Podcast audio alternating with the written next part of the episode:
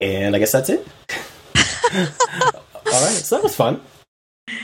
Yes, it was. I think we were in danger Uh, of dragging on too long, so I was like, and Oh. we we could on other topics like go much longer, but on what we had to say, like because we were talking in such generalities. I agree. Yeah, so I think 38 minutes is good. cool. Um, so, anyways, now that we're done with that, we can uh, start our first post show by talking about fun stuff that we need to talk about, like uh, Yes. and not worry about spoilers. So if anybody is listening to this post show because we haven't decided if we're going to put it up yet or not, um, just know that we're probably not going to really worry about spoilers as long as both of us have seen or read or whatever the things that we're talking about. yes. So um, be careful. So uh, I finished the entire Peter Parker run of Ultimate Spider-Man, Cool. and uh, I'm like 18 issues into uh, the Miles Morales. And there's two things I want to bring up about this, Michael, Okay. with you. Uh, one, Marvel Unlimited, while incredibly cheap, is not nearly as good as Comixology. I mean that is that makes perfect sense, right? Yeah, Like- yeah. Uh, the thing that annoys me the most uh, is that when you have like two page layouts, um, it's blurry, and it drives me insane. Oh, that's Uh, it's it's and I don't understand why because it'll let you view it like two pages, like even when it's a one page layout, like it'll put two pages side by side if that's what you want right. um, and it'll be fine. But when you go to a page that's meant to be a two page layout, it's blurry. so it's, it's it- almost like they're scanning it as only one page size. Or something? yes, yes. that's weird. it is weird, and I mean, it could be user error because uh, Can you, You know. zoom in on it? no. Hmm. Uh, there is, they do kind of have like a fake Comixology guided view, but it's not nearly as good. And once again, it'll go blurry. Um, so yeah, that's that's bit- definitely a downfall. The interface is also not very good. It took me a really long time to figure out how to go like back, like once I was done with the comic. Um, so yeah, but on the other hand, it saved me a lot of money um, finishing up Spider-Man. But you know, they don't have anything that's within six months of newness. Um, Right. and for some reason, they're randomly missing uh, certain comics, like things that are available on Comixology or things that are things just, that are available on Comixology. Like it'll be the entire run of like the last, I don't know, fifteen comics of Peter Parker, and it'll be missing like number thirteen, and you're like, why? Is it not just? So- a, may it be like a really weird organization issue where, like, if you carefully check their thing, they might have it filed away incorrectly somewhere else? I, I tried that and it's possible, but I couldn't I couldn't find them. So there were a couple that I had to buy through Comixology regardless. okay. Um, but it's still very useful because you know comics are expensive. right. I I will probably do that for the things that I'm interested in, but don't really have an interest in owning. Um, Right. uh, Ultimate Spider-Man is probably a good example of that because I don't know how, and you know, and if I do it that way, then I can always decide to go back and buy it later if I really want to, if I really like it. Um, and I am the kind of person who will do that even when it's ridiculous to do so. Um, yeah, me too. Me too. There have been times where I'm contemplating buying Ultimate Spider-Man in hardback, and then I'm like, will I really go back and read these? I don't know. well, so I, I, uh, I really, really, really liked Y the Last Man.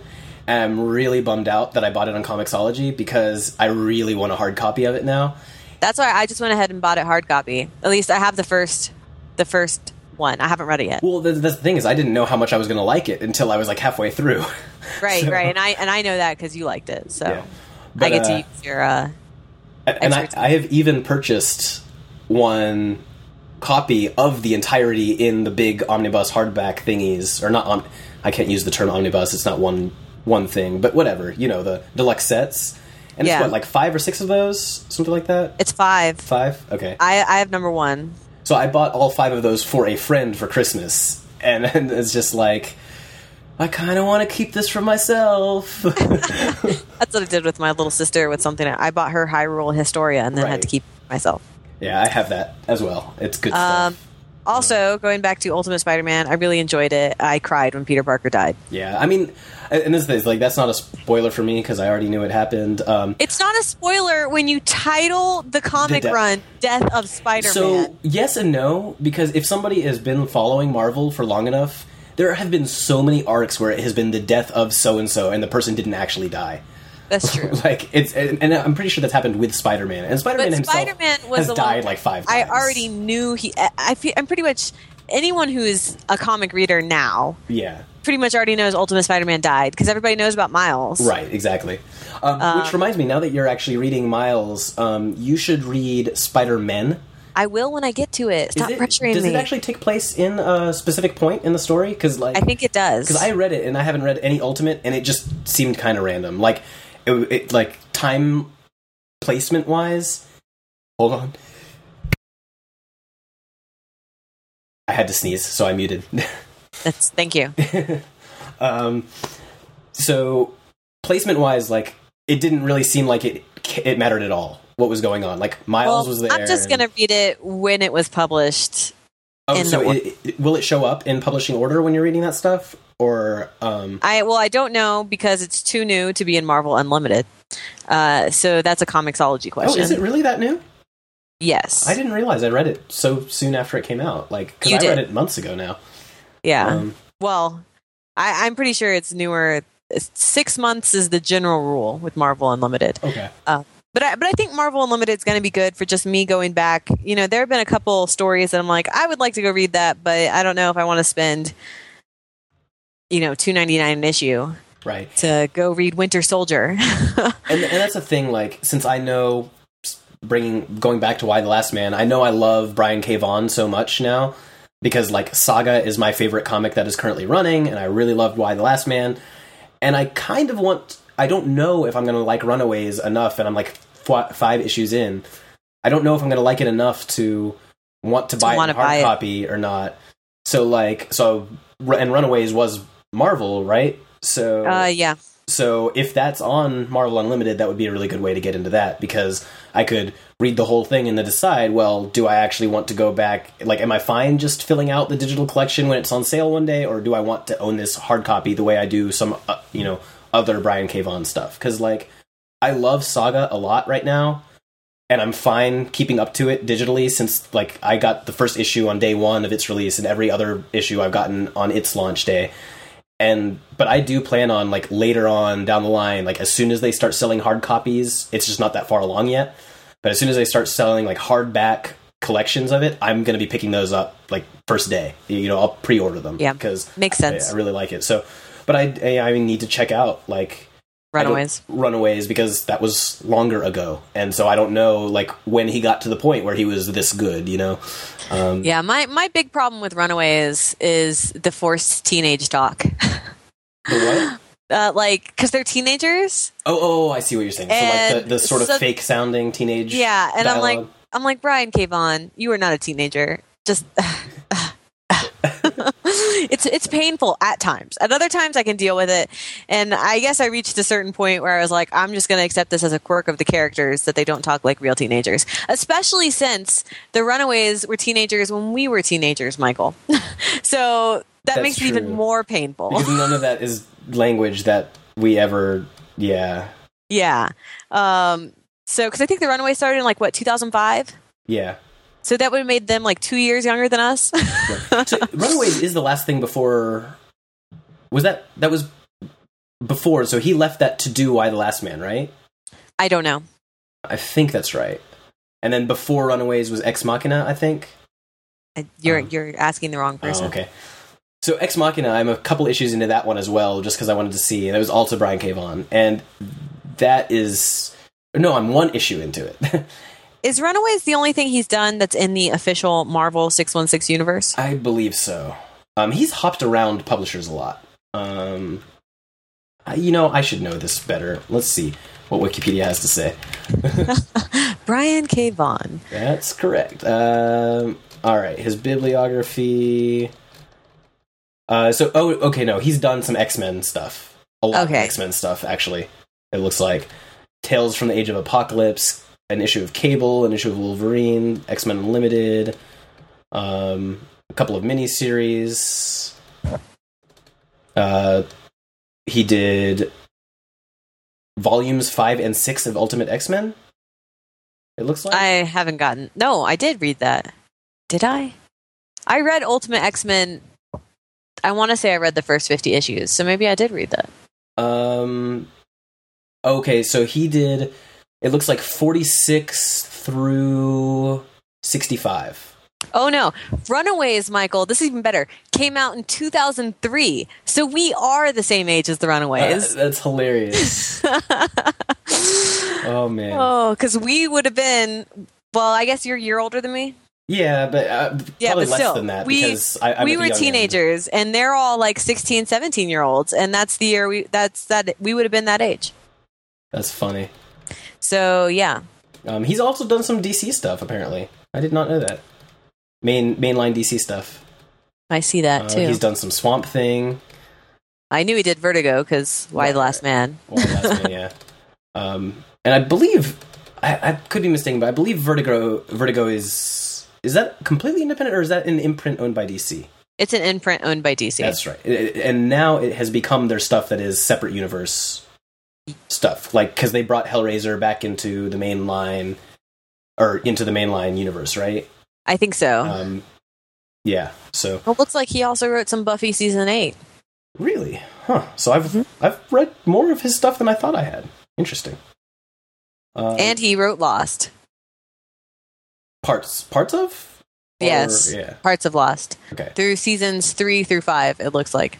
okay Which I still haven't watched Lost. Don't Uh, judge you- me. you should- I, i'm not judging but you should do that uh it it's definitely one of those things though like once it stopped airing i like back when it was still airing i was like look if you're not watching lost you need to catch up and start watching lost but now it's like okay get to it when you get to it like i really enjoyed it at the time but there was that experience of waiting for episodes that was so significant Mm. And so now it's just like, okay, when you feel ready to watch Lost, but it's not like it's not. It's not like Avatar: The Last Airbender, where if you haven't watched it, you should do so right now. right. You should probably stop this recording mid my, middle of my sentence and go watch it.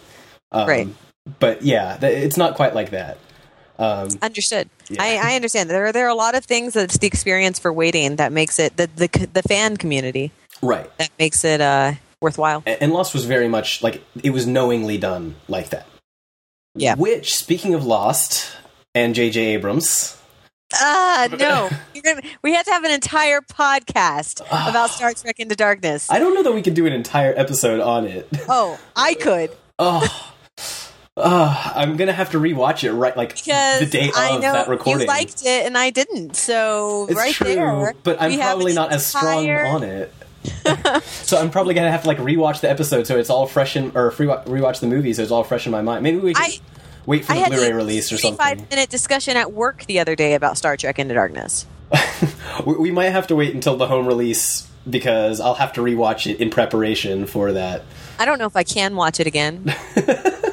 Maybe just for Benedict Cumberbatch's smoldering looks because they were good. Um, okay, so that aside, um, I did have that fun like rant on Twitter about uh, what's it called? Um, that movie, Wreck-It Ralph. Yes, I saw that.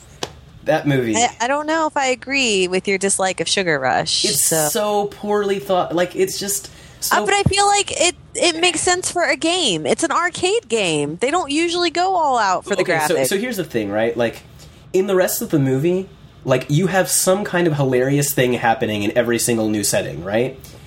And in Sugar Rush, they had like three, four, maybe five, like really significant beats that depended on that that scene, like or that excuse me, that setting.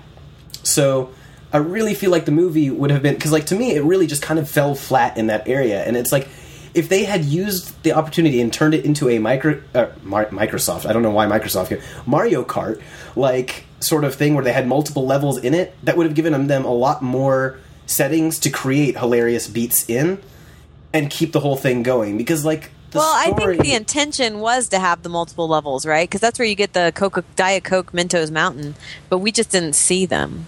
Right, and they needed to show them to us. Is is the thing like it's just so much less inspired than the rest of the movie is the problem. Like and that's the thing is I, my expectations were so high going into that movie and there's so much good in it that it's just like you get to that point and you're like, okay, um all right, what what's next? Like you're just kind of waiting. Like it's a it's a, you know, it's a typical animated movie for families kind of thing, which I love and I'm obsessed with, and it's not supposed to sur- like be incredibly surprising, right? So we generally know where the story beats are, and so the whole thing in telling the story well is like in surprising us in how you tell it, not really necessarily the events, right? Like who couldn't predict the whole they're get gonna get into a fight and she and he's eventually gonna like you know they'll make up in the end when it turns out that he realizes he was being manipulated and all that you know like sure there was that little extra twist at the end but but other than that you you know how it's gonna go and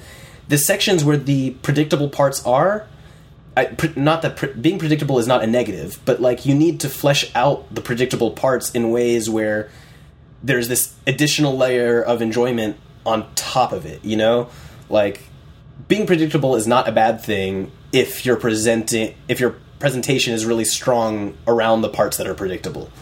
And I just felt like the parts that were predictable lined up perfectly with the parts that we had already been exposed to the setting and had kind of settled in, you know? Um, yeah.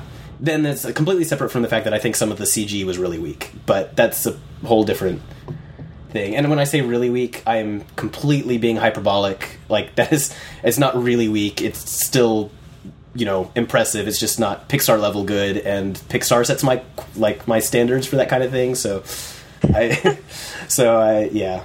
Um, anyways, so that was that. Uh, I also rewatched Tron Legacy again. um, talking about terrible movies that we enjoy. Yes, that movie. while I'm watching it, like I, I'm like grinning from ear to ear the entire time I'm watching it. But man, there are s- there's so much bad in that movie. There's like, so much bad. There's so much bad and not a whole lot of awesome. like every once in a while, I just get like this Tron Legacy craving. Yeah, and you know, for a while, Tron Uprising had me had filled that with good stories and with the same feel. So I still have um, not seen a even like a second of Tron Uprising, and I need to do that because you got to watch it. Yeah. it. I mean, it's not Avatar, right? But it's it's good. Um, I mean, there are some episodes that aren't, but I think overall it's it's going good places. I assume it is coming back eventually. I wouldn't know. I intend to intend to get into it. Um, yeah, it's it's hard to tell because it comes on Disney XD, and the way Disney XD does its seasons and stuff is like completely unpredictable. Like they'll show five episodes here and five episodes there, and like you, so there'll be like a month between segments of five episodes. Um, oh, um, but going back to Tron Legacy, so the really funny thing, like I, you know, I love that movie, but there's there's definitely it's not a great movie. It's a really, but I think it's a, basically a perfect sequel. You know, like well, not perfect. no, not it perfect. is not, not a perfect, perfect sequel. sequel. Tron does not play significant enough a role in it. Amen. But aside from that, like feel wise, like frankly, it's a better movie than the original Tron, and I love the original oh, yeah. Tron. But the original Tron, like people, like it was it was landmark at the time, but man, it's a weak movie. Like I lo- I adore it, and this movie is basically like it's not the best sequel that we could get because Tron should have played a significant role, but it's probably still a better sequel than the original movie deserved. and that's that's so Batman. Like it's not the one they want, but it's the one they deserve. well, so, so what I mean is like, you know, if you made a movie that was just as good as the original Tron, I no, like that would have just been bad. Like so anybody like it's one thing if you go into Tron and you're disappointed in that like man, I wish that were a better movie or I wish Tron was more significant or Tron Legacy rather. Uh, I, I, or I wish Tron was more significant in it. That's one thing. But if you go in and you're like, "Oh, that's really disappointing," like, you know, I'm a huge fan of the original and that's disappointing I'm like, eh, I don't know. Like, uh, guys, yeah, you, really I, I gotta... get what you're. It gave me the exact feel I wanted from a Tron movie. Exactly. Yeah. The only my biggest complaint is it lacked Tron. Right. I'm like, you can't call the movie Tron. and he does save things at the end. Hey, it's but, not enough. But it's uh, not enough. No, I, I know. I was, I was. I was Tron like, plays a much better role in Tron Uprising. So okay. Um, uh, he's actually in it. That makes sense. I, I, I do try and think about how they could like with the same movie essentially what what the smallest change would have been such as like that they would have needed to do in order to give Tron a more significant role. And honestly, it might have just been a recognition of having a shoot. What's his name? Um, the, the program, the the original guy who made the system. Um, Uh, oh my gosh, I watched this movie this week. Why can I not think of his name? Uh, Bruce Boxleitner? no, no, no, uh, no, because he's the one that Tron is designed after. Right, he made Tron's program, Right, but right. not the MC. Right. Well, yeah. So who's uh, what's his name? The main main guy, the guy who used to be CEO before he disappeared. The Oh, that's the guy whose kid is at the beginning of Right. Tron Legacy. and is the main character of Tron Legacy.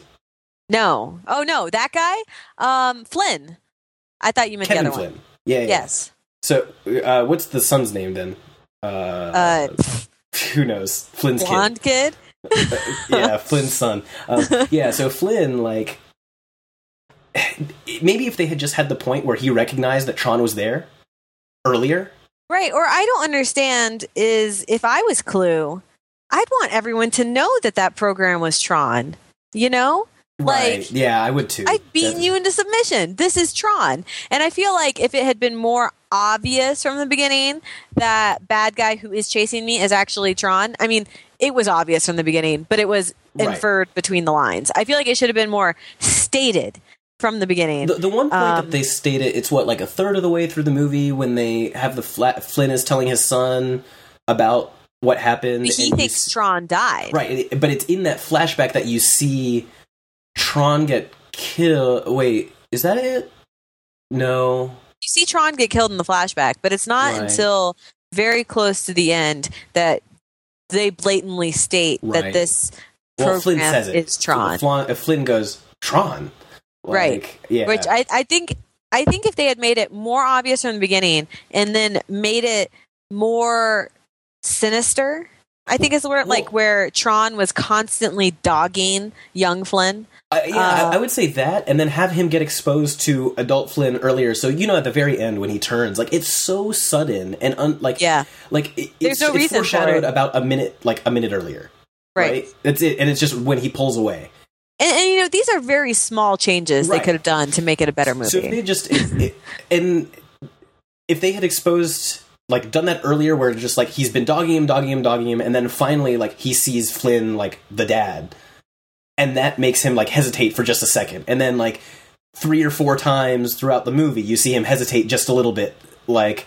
You know, just to build it up so it's not Yeah. just all of a sudden at the end. Like finally, like you right. can see You could have had the choose- first hesitation where young Flynn says, I'm such and such Flynn, and then he hesitates, right? And uh, yeah, and, and then it's like now he's fighting the system. But yeah, they, they completely Right. missed that opportunity. And so each hesitation is a little bit longer, and then finally at the very end he pulls away, and that seems to be all he can do. And then at the very very end he comes in and saves the day. Like that's it. And super small change, and that would have made it like it, it would have made it a a better movie because that end wouldn't have felt quite as much as a Deus Ex Machina or however you s- say it. I have but no uh, idea. but uh, it wouldn't have felt quite as much of that, and it would have made Tron feel more significant in the Yep. in the movie. Um, but other than that, like that said, that's a really small change, right? Like Right. the movie as a whole, pretty like pretty close to or pretty good sequel feel wise, right? Like I agree. I, and the Daft Punk soundtrack And it's just hurt. so enjoyable. Like, it's just a fun movie, yeah. it's just a fun movie. It, it- it's definitely a movie where like when I'm watching it, like in the back of my mind is like, ah, ah, ah. But then at the same time, I'm like, but this is so fun. Yes. You just kind of so yeah, um, yeah. Uh, there was one more thing that I had media related thing I wanted. to... Oh, Doctor Who. Doctor Who. Okay, so the theory, which have you listened to the new The Incomparable that went up this weekend? I'm I uh, I have 20 minutes left in it. Okay. So they will discuss at the very end, they might have already said it, but when they talk about whatever the actor who was shown at the very end of the finale. Can I say his name? Uh, Or yeah, spoilers, John right? Hurt, right? John Hurt. Yeah. Yeah. yeah. Uh, the guy I, I couldn't think of his pops out of his chest. Well, so the reason I couldn't, I wasn't saying his name is I couldn't think of it, but yeah, as soon as you said that, it then popped into my mind. So, um, so they talk about that, and I had already come up with this theory, but then Jason, uh, on the incomparable, Jason Snell mentions it, and, and apparently lots of people are talking about it, which makes sense. It's not exactly a subtle. Is it the Ninth thing. Doctor or the Valeyard theory? Uh, the Ninth Doctor, um, that he's actually was the ninth, but then isn't counted because of the fact that you know Right. he he's disowned, and that he is the one who killed everybody in the Time War, right? Like, Right. ma- totally makes sense to me. Like that was the first thing I was like, oh, that's a really interesting thought. Like, what if he's the one who did it? Because I can't imagine Eccleston, like his doctor, killing everybody, right? Like. Like he, he right, because Eccleston's the PTSD doctor, not the soul right, exactly. And so like, he's the PTSD one, and he is a little And bit. you can't really imagine eight doing it either. I, so I don't know eight. So um, He's like fluffy. okay, yeah. Like So, so it, Yeah, it makes total sense that Like that since the now I don't know anything about the Valeyard, but I in the podcast they mentioned that like there was something said in the episode that seemed to imply they're trying to get that out of our minds, like that was like they mentioned it just they so that we mentioned the Valeyard in the episode, yes. right. Uh, so what is the Valeyard? I don't know. So the Valeyard is supposedly after the Doctor, when the Doctor regenerates for the twelfth time. I want to say twelfth time, maybe thirteenth. One of his later regenerations that we haven't reached yet. When he regenerates, it creates like a doppelganger Doctor, um, who's like all the evil and darkness in the Doctor, and he is the Valeyard. Um, and he was in like fifth Doctor story arcs. Um, I, I apologize if anyone is listening to this that I do not know more. Um, and I okay, am, so so this is a part of like earlier canon. This is part of old Who. Okay, yes. okay. This is classic Who doctrine. Um, Which Basically, technically the the Intelligence Valeyard- was as well, and I didn't know right. that. The so- Valeyard came back in time, I guess, crossed his own timeline, Uh-huh. um, and was like prosecuting the Doctor, like in Time Lord courts. And uh, then it was discovered that the Valeyard was the Doctor. Um, so it was like this whole thing. Um, Okay, so he's he's a- a doppelganger, like you know, a spin off of the Doctor from yes. later. So he's bad Doctor. Interesting. From the future. So, so I, I mean, I guess either one would work. I kind of like the idea of him be, really being the Ninth Doctor and just throwing off our count entirely and being like, Well, see, what's interesting is if I, it must be the thirteenth regeneration that creates the Valeyard, because that would make our current Doctor twelve, right? right, And uh, then the next regeneration would make the Valeyard. So, which is So all the theories I've been reading. Yeah. hmm. We're involved. We're talking about that because they were like, "Oh, if our time is off, then we would get the Valeyard next regeneration." which so, would work really well, actually. Right? It would set up whoever produces the show next well. yeah, Like, like it'd be like, okay, we're we're messing with this this whole backstory with the previous real, not real Ninth Doctor. And then once Matt Smith is over, we have a built-in storyline with the Valeyard, and we no longer have to make it centered around our companion being special. Like, Right. which would be neat because I'm tired of special companions. it's like I'm like- not tired. Okay, it, I guess it depends how we define special companions. Uh, like, I liked Donna. I I know not everyone does. I, I'm Um, not a huge fan of Donna. I, I- But I love- he did not yeah. pick her up because she was special. True. She became special because of him. And that's different from uh, the Steven Moffat girls, if you will, who, like, the doctor picks them up because they're innately different and special. right. Well, and that's well, sort of. Yeah. Well, is that true? Yes, because he picked up Amy- Amy because she was the girl with the crack in the wall. Right. And then, um, and then, what's her name is the Impossible Girl. Um, Clara. I, I, I hate that storyline. I hate Clara.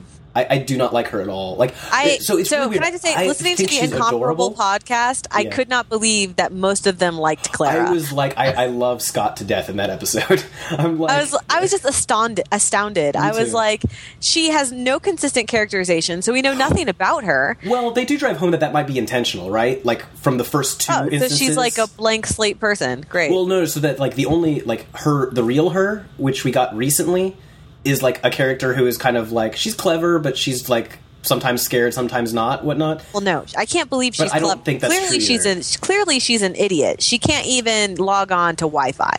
Th- that Wi-Fi episode frustrated me to no end. Too.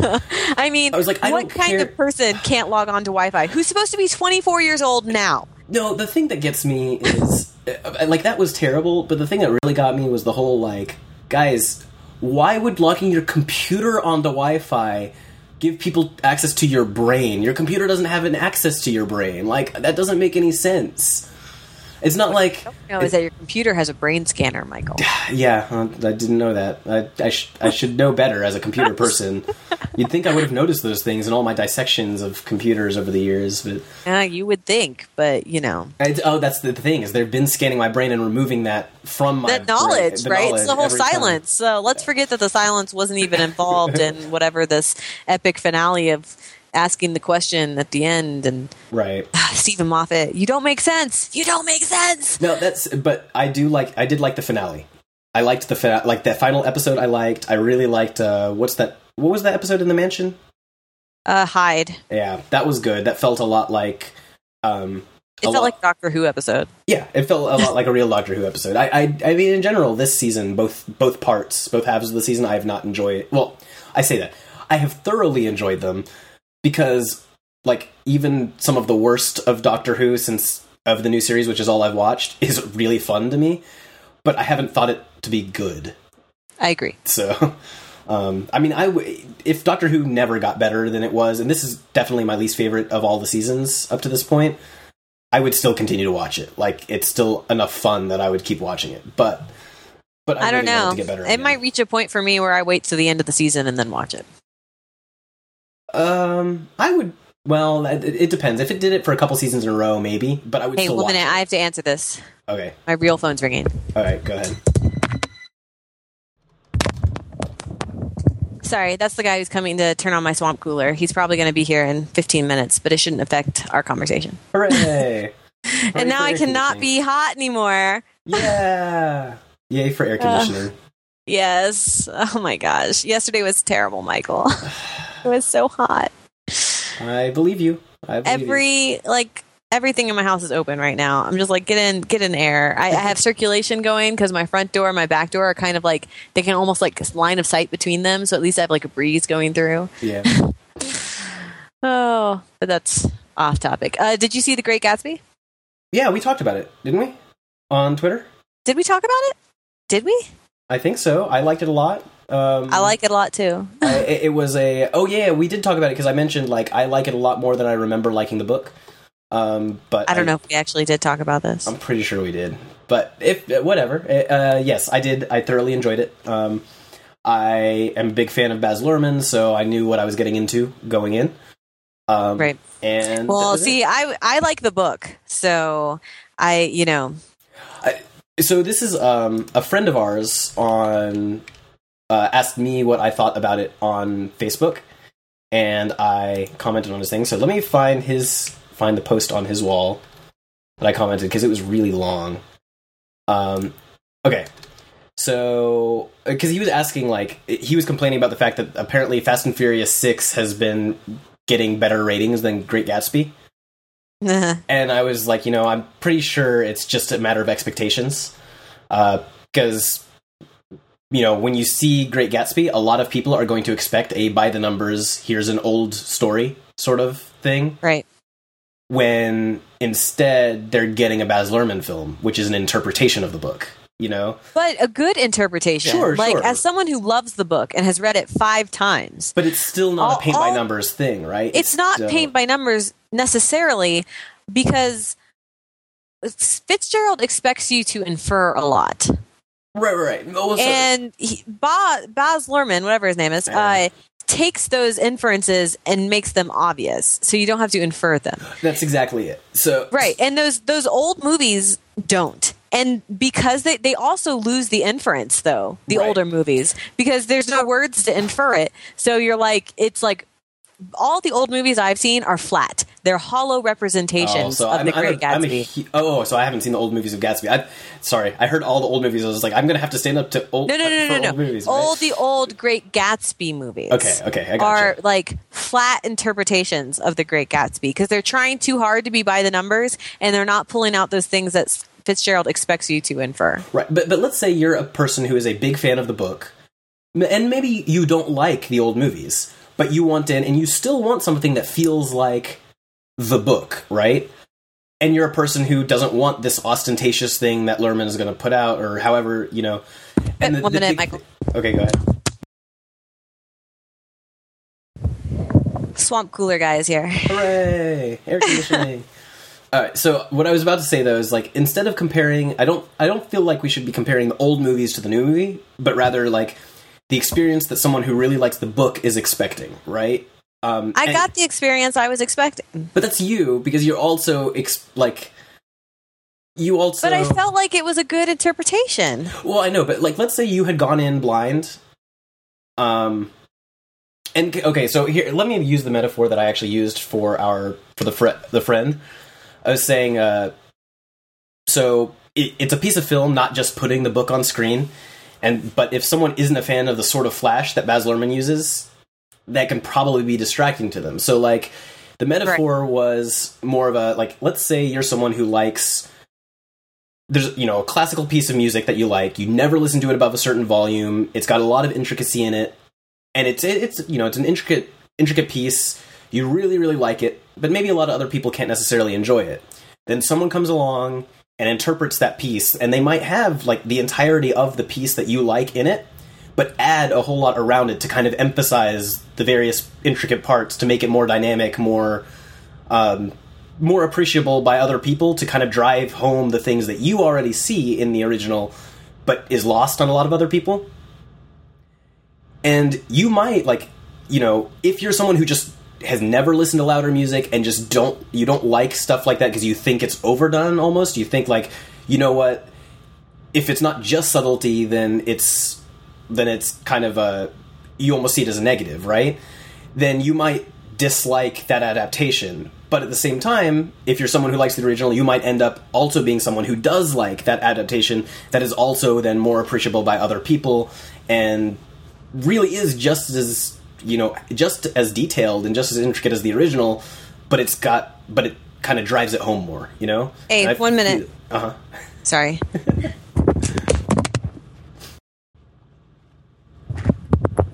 Sorry, I was worried Galad might actually try to take down the baby gate now that there's someone like outside, and I didn't uh, want him escaping into the great wide world. Gotcha. But, but, anyway. but yeah, I, I, see what you're saying. So, um, so, like now that said, I of course I loved it, and I do. I'm pretty sure I will go back if when I reread The Great Gatsby, I'll probably like it a lot. I mean, I'm not a freshman in high school anymore. Like, I didn't like it then, but I think back on it, and like two thirds of the classics I had to read back then, I didn't like, and I'm pretty sure I would like them now.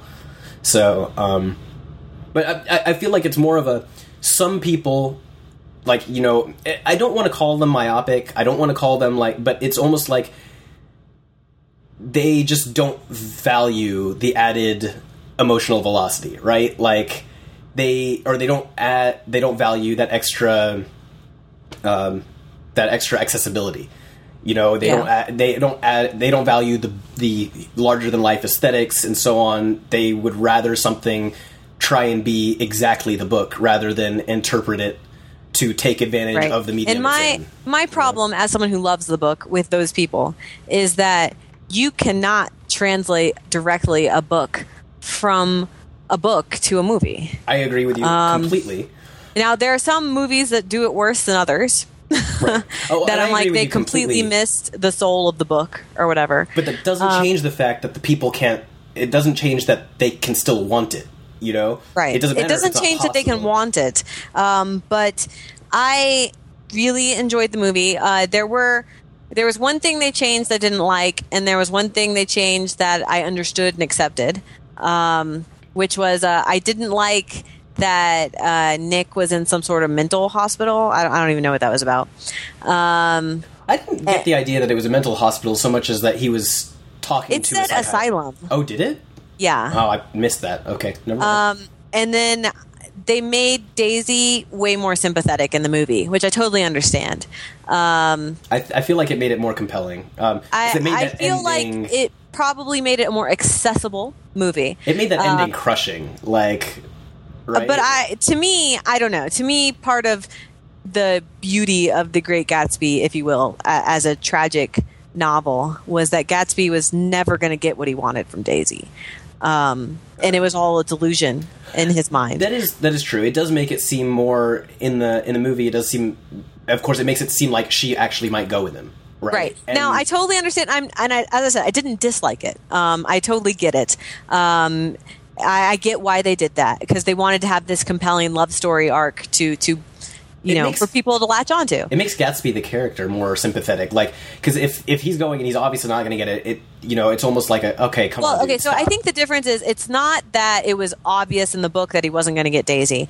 Uh, well, maybe it was to us, the outsider, but I, I, don't think it was obvious to Gatsby. And I and I think the reason for that is is because I think Daisy is a lot more of a manipulative character in the book. Um, I think she convinces Gatsby she will leave Tom for not, Oh. not like by saying it, but I think by her actions she, She convinces Gatsby she's it. in love, right? And but but you as the outsider, because you're viewing it from Nick, you you both see the face she puts on for for Gatsby, and you see the face she puts on for Tom, because you're in both of those situations. I follow. and, and you see how those sit- they contradict each other. And Um, the movie, that doesn't come across at all. right which is fine I, I i you know I, as i said i wasn't opposed to that change i was like i get why they did this i get why it made it more accessible um, and i don't think it destroys the story of the great gatsby. Like i think it's a slightly different variation of a tune if you will.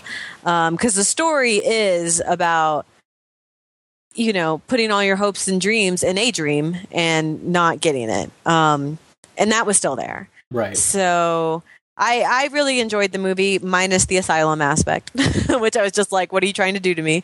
Uh, this doesn't make any sense.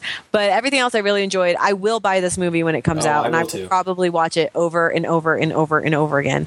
You know, I've read the book five times, and But, but the whole thing that I was go- getting at with that though is like it was more trying to explain why I think the ratings might be unreasonably low on it, right? Because like you're gonna get the I've people read who some critical reviews. You're right. I've read some critical reviews that are like, you know, clearly the magic of the Great Gatsby must be in F. Scott Fitzgerald's writing because it just doesn't translate at all to the screen. And people who say stuff like that, you know, hoity-toity critics, I uh, I challenge them if they actually understand the Great Gatsby, um, because F. Scott Fitzgerald was writing a lurid people hated uh, it at the time. Critics people did- hated it at the time.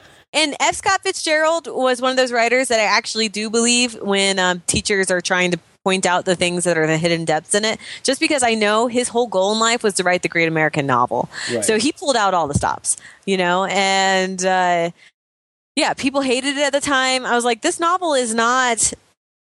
It's a great. I love it, but you know.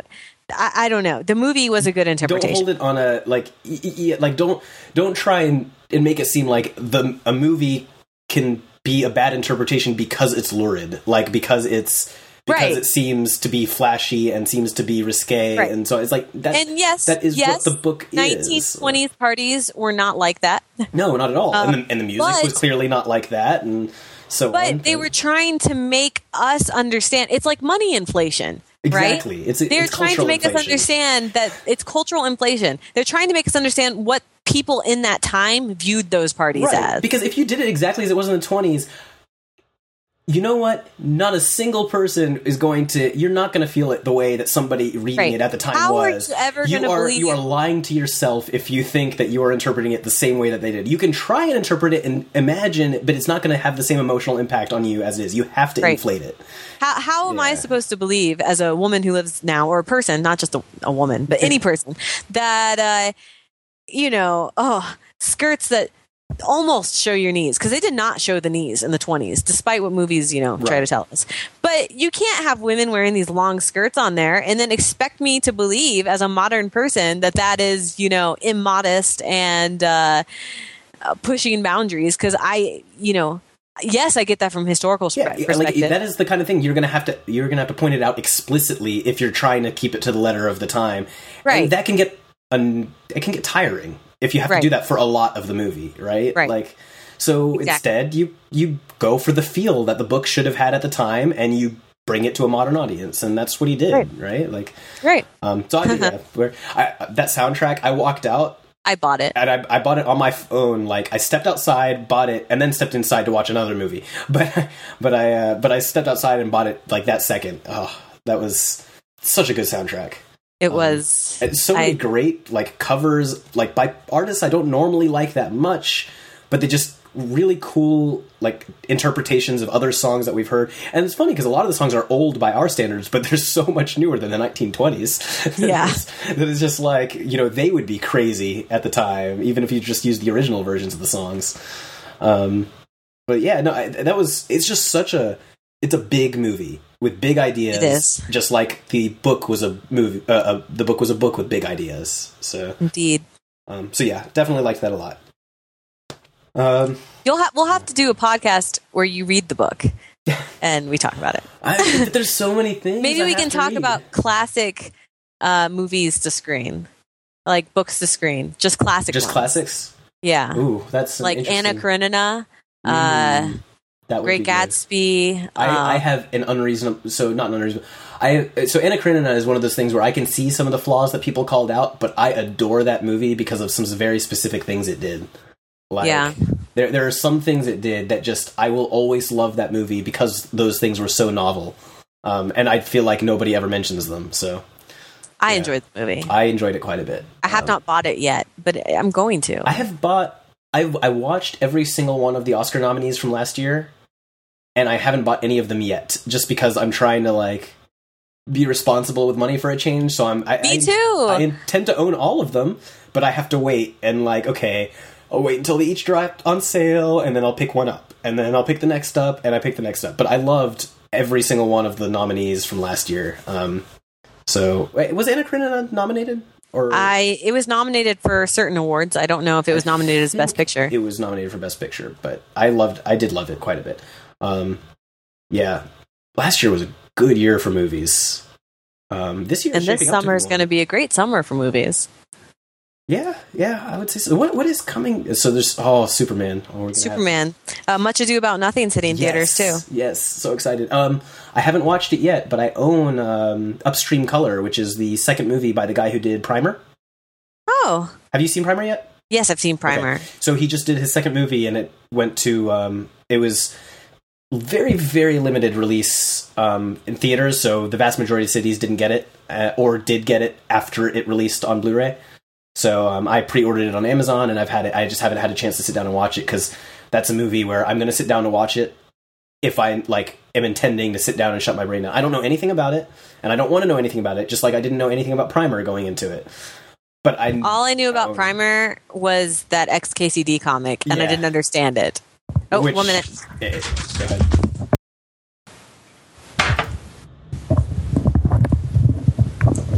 I don't know what's happening. Are you back or? Momentarily. I think it's Uh. really funny that now we know that your uh, air conditioning guy knows Doctor Who. Yes. How appropriate! oh, fun times. So doctors Galad and made the Who. Doctor crash. Your your, uh, your doctor or your dog is the bane of the Doctor. Is that is that what we've established? Uh, I think what we've actually established is that the Doctor has crossed worlds into the Wheel of Time, where he met uh, the Lord Captain Commander of the Children of the Light and disliked him, as most people do. This makes me realize that we would actually probably have a few really good episode titles from this post show, but I'm I'm gonna have to listen carefully to see if we have anything funny that we said in the uh, in the main the main episode. It would probably be like we're gonna have to talk about Thor, something like that. But that'll make people think the show is about Thor. Well, that's the point, right? How many times does Mandy say, "Let's we're gonna have to talk about Thor" in this one podcast? oh, this is fun. Uh, we need to talk uh, podcast logistics too at some point. Um, I guess we can stop the post show now, so we can stop recording, and then Yeah, So- just our so- Great Gatsby discussion will have been the end. Moral right. story: I liked the Great Gatsby. all right, let's stop recording now.